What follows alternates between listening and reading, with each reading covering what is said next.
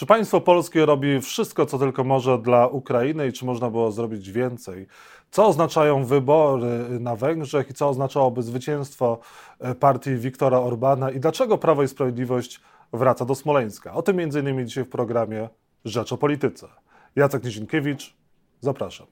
A Państwa i moim gościem jest Michał Kamiński, senator e, Koalicji Polskiej, Unia Unia De De Europejskich Demokratów, były rzecznik prezydenta Lecha Kaczyńskiego. Dzień dobry.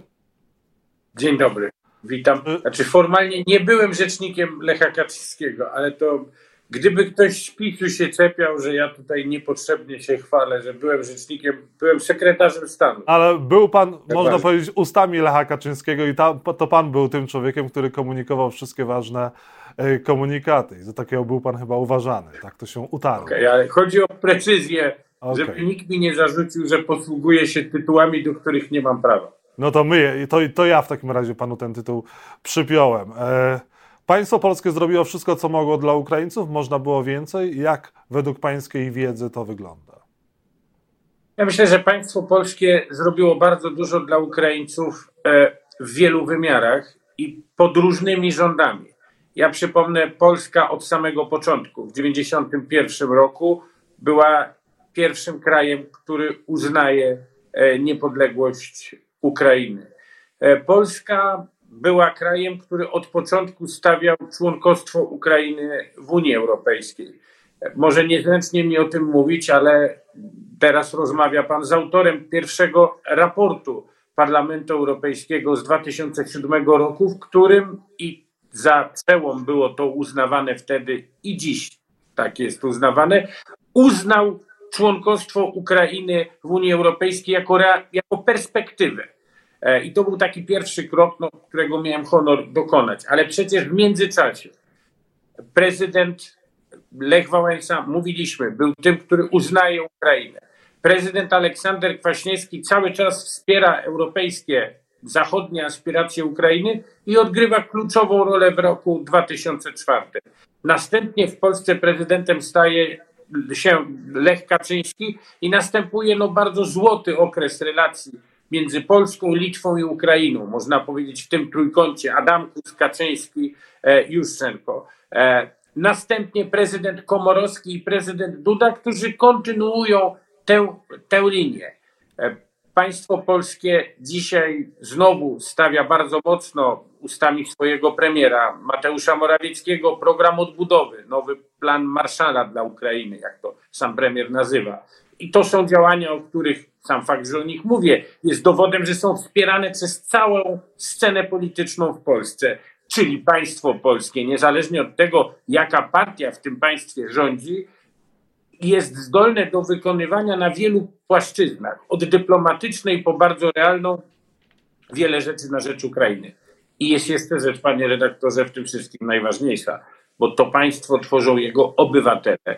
E, I my dzisiaj, jako obywatele, po prostu mieszkańcy Rzeczpospolitej, Polacy, zachowujemy się w sposób, o którym przed chwilą mówiła pana rozmówczyni, bardzo poruszający e, sposób, ale zachowujemy się tak, że dziwi to cały świat i mamy prawo być z tego zachowania dumni.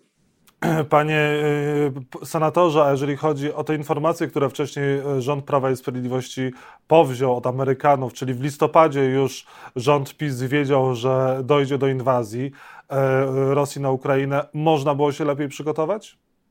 Myślę, że można się było lepiej przygotować. Przede wszystkim rząd, wiedząc jaka jest sytuacja międzynarodowa, mając w tej sprawie daleko większe dane do realnych osądów niż opozycja w naturalny sposób i nie można mieć o to do rządu pretensji, ale rząd zdając sobie sprawę, jakie czasy nadciągając, mając na ten temat twarde papiery, konsekwentnie w jesienią realizuje obłędną politykę Jarosława Kaczyńskiego kłócenia się z Amerykanami o TVN. I to musi rodzić wstrząsające pytanie. Otóż Jarosław Kaczyński wie, bo dostaje taką informację od Amerykanów, że praktycznie za polską granicą będzie wojna, która nas uzależni od pomocy amerykańskiej jeszcze bardziej. I w tym czasie Jarosław Kaczyński, mając wiedzę, że nastąpi lada moment pogłębienie kryzysu, decyduje się na pogłębianie konfliktu z Amerykanami i wreszcie rząd nie robi nic, wiedząc, że ten konflikt nadchodzi, by złagodzić niepotrzebną wojnę z Unią Europejską. To są pytania, które w oczywisty sposób musi zadać polska opinia publiczna, bo nie ma się co oszukiwać. Co mogliśmy zrobić jako państwo, by zapobiec temu, co zrobi Putin? No, ja zakładam, że mamy dość niewiele jednak technicznych możliwości. Nie znam możliwości naszego wywiadu w tym zakresie, ale tak czy inaczej, no realnie rzecz ujmując, przywódca państwa polskiego, który jesienią zeszłego roku uzyskuje prawie pewną wiadomość o takiej wojnie, co może zrobić? Musi zabezpieczać sojusze. I co robi Jarosław Kaczyński, kiedy dowiaduje się o tym, że Putin szykuje wojnę? Oto zaciśnia sojusz z sojusznikami Putina w Europie dokładnie wtedy, kiedy być może na biurku ma informację o tym, że za chwilę Rosjanie napadną na Ukrainę, on wysyła Morawieckiego, by ściskał rękę rosyjskim agentom, którzy jawnie mówią, że chcą przygotować Europie to, czego życzy sobie Władimir Putin. I wiedząc, że za chwilę ten sam Putin napadnie na Ukrainę, Kaczyński nie mówi Morawieckiemu, nie jedź na to spotkanie. Musimy się z tych sojuszy wycofać. To wstyd, obciach i sprzeczne z polską racją stanu. Nie, on mu mówi, jedź na te spotkania, organizuj je w Warszawie. Co się dzieje, proszę Państwa? To są pytania, które trzeba sobie zadać. Bo jasną jest rzeczą, powtórzę, że oni nie mogli wpłynąć na Putina, ale wiedząc o tym, co się szykuje, mogli wpłynąć na wewnętrzną sytuację Polski i na nasze sojusznicze relacje. Dzisiaj politycy Prawa i Sprawiedliwości odcinają się od Wiktora Orbana, który z kolei nie odcina się od Władimira Putina. E, pytanie, co oznacza zwycięstwo ewentualne e, Fideszu e, na Węgrzech? Będzie to, to zwycięstwo jest słynne pojęcie ekspres z Warszawy. To znaczy przez całe lata 90. na Węgrzech w takiej polsko-węgierskiej politologii, tak to nazwijmy, obowiązywało to określenie ekspres z Warszawy. Najpierw jakieś procesy zachodzą w Warszawie, a później zachodzą w Budapeszcie. To się w jakimś momencie zmieniło. Najpierw do władzy dochodzi w, na Węgrzech Orban i robi taką politykę, jaką robi. Później Kaczyński ogłasza, że będzie w Warszawie Budapeszt i robi to, co robi. Pytanie, które stawiamy sobie przed wyborami na Węgrzech, to jest pytanie, czy na taką władzę, bardzo podobną do władzy Kaczyńskiego, najlepszą metodą jest wspólna lista opozycji.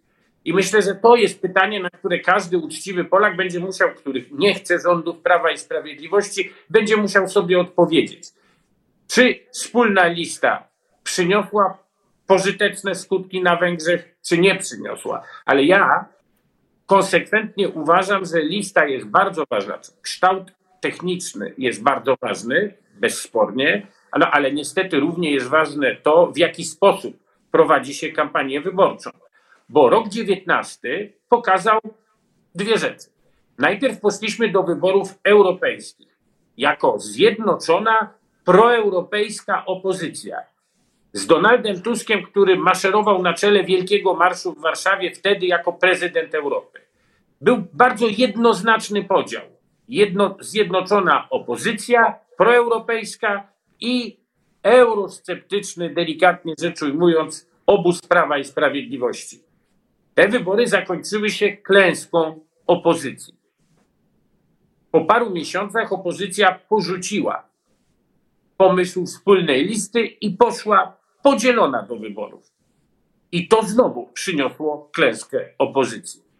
Tak więc nie sądzę, by odpowiedzią na to, jak pokonać Prawo i Sprawiedliwość, była wyłącznie techniczna organizacja opozycji, choć ona bezspornie jest kluczowa. Ale jednak nieporównanie ważniejsze jest to, jak spowodujemy, że ludzie do tej pory głosujący na Prawo i Sprawiedliwość, mówiąc brutalnie, albo zagłosują inaczej, albo nie pójdą na wybory. Dwie ostatnie kwestie, zostały nam dwie minuty, panie senatorze. Proszę o krótkie odpowiedzi. Czy zagłosuje pan za odwołaniem marszałka Tomasza Grodzkiego? Nie, nie, nie zagłosuje. Marszałek Grodzki, niezależnie od tego, że popełnił ewidentnie błąd, nie powinien tego w taki sposób powiedzieć i, i to jest dla mnie bezsporne, ale to jest błąd. E, poważny, ale z całą pewnością nie kwalifikujący się na dymisję człowieka, na którym od dwóch lat wisi demokratyczna większość w Senacie i który bardzo skutecznie i godnie tę większość reprezentuje. Myśli pan, że straci stanowisko, bo jednak e, pańscy koledzy mogą mieć podobne zdanie i nawet uważać, że zasługuje na dymisję po tym błędzie, którym popełnił i pytanie, czy powiedział nieprawdę w tym swoim orędziu. Oczywiście, że nie powiedział nieprawdy. Najlepszym dowodem na to, że nie powiedział pan marszałek e, Grodzki nieprawdy, jest to, że rząd kilka dni później nareszcie wprowadza embargo na rosyjski węgiel. I prawdą jest przecież bezsporną, że pod rządami Prawa i Sprawiedliwości, który rozpoczął władzę w Polsce od uderzenia w alternatywne źródła energii i promowanie węglowej gospodarki, wiedząc, że to w polskich warunkach musi oznaczać zwiększenie importu z Rosji i rząd świadomie godził się przez całe lata, że Putin z roku na rok zarabiał więcej na Polsce rządzonej przez Prawo i Sprawiedliwość i to jest poza sporem. Przecież tego nikt nie jest w stanie zakwestionować, bo tak pokazują cyfry. I dobrze, że Morawiecki nareszcie się zdecydował na to, co się na, na, to, na co się zdecydował i tym bardziej nie można za powiedzenie prawdy y, dymisjonować marszałka Senatu. Na inne tematy porozmawiamy już przy kolejnej okazji podczas naszego następnego spotkania. Michał Kamiński, senator Koalicji Polskiej, e, Unia e, Europejskich Demokratów, był Państwa i moim gościem. Dziękuję za rozmowę.